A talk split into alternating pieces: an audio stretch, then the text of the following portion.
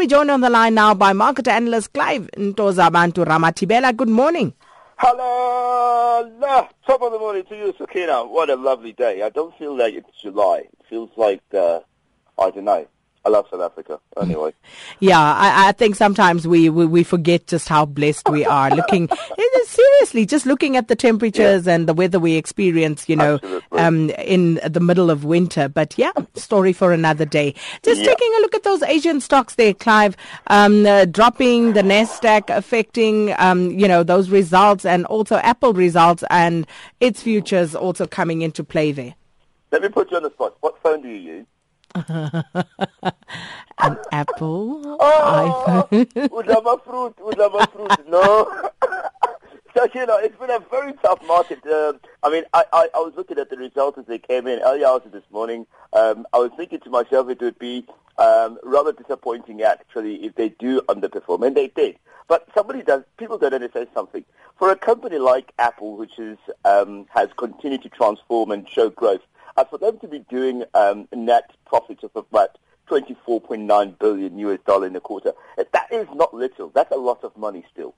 Um, and despite the fact that they they they saying there's been a slowdown in demand uh, for some of their for, for some of their gadgets, but I, I think they're still really very strong as a business, and they'll continue to show diversity as they continue to evolve and change in terms of technology. That, however, did affect the Asian market. Unfortunately, the M S C I Asia Pacific dropped by one point one percent uh, uh, early hours this morning as well, and as well as the yuan. The yuan rebounded, Sakina, from its strength.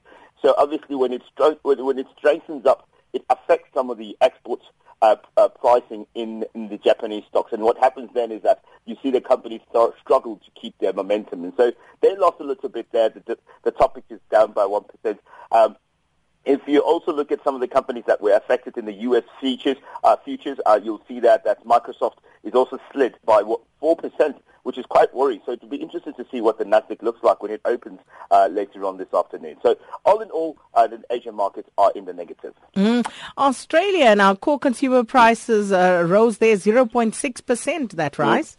Yeah, that is correct. Um, um, what that shows, obviously, we know that the history of the Australian market has been very, very difficult. Uh, they've been fighting deflation. They've been fighting prices. Uh, we know that there's been a lot of job cuts because companies are not growing as quickly as they should. So they obviously are happy to see the fact that they've grown by zero point six. The core consumer price matched um, by a lot of economists was said to be uh, going to be at about zero point two. So it came in better than expected. Uh, the trimmed mean gauge, obviously the core prices rose by six percent, uh, the matching the median, which was about uh, zero point six percent of the most of the commentators within the within that spectrum. So, Kina, why is this important? Today's second quarter inflation reported. Uh, reported coupled with leading indicators. You need inflation for growth, and, and, and that's very important for people to understand. You need inflation for growth, not a lot of it so that you put pressure on the consumer, but just enough to make sure that prices are steadily growing. I don't know how much you were paying for a two-litre Coke in two thousand two. Do you remember? No, I don't. Yeah, it was something like nine rand. Right now, if you get it less than eighteen rand, you are very fortunate. So the growth in prices is very important. It, it, it, it makes argument for businesses to actually continue to grow. So that's very, very significant. Mm. And um, just looking at the European situation, there are more debt traders seen at risk. Uh, and this is because European banks um, are reporting their results. What's going on there? Sakina, it's correct. You have to pay at the end of it, but pay back the money. And this is what's happening with the European banks. Where will the new leaders of Europe, top securities now, uh, from scale to increased returns? Where are they going to go? They have to go back escolote, where they are owed money. So these are businesses, obviously, that were uh, uh, borrowed money, they were given money. Uh, unfortunately, the bank is getting it. There's no interest because of the flat interest rates in the European banks. So now what they're saying is that they'll extend those debts. And when they extend them, obviously what that means is that they'll wait for the opportunity for inflation to kick back in so that they can charge more interest on the loans that were taken. Uh, my question is, are then those justified? And the answer to that is no, because at the end of the day, it doesn't matter how much money you borrow.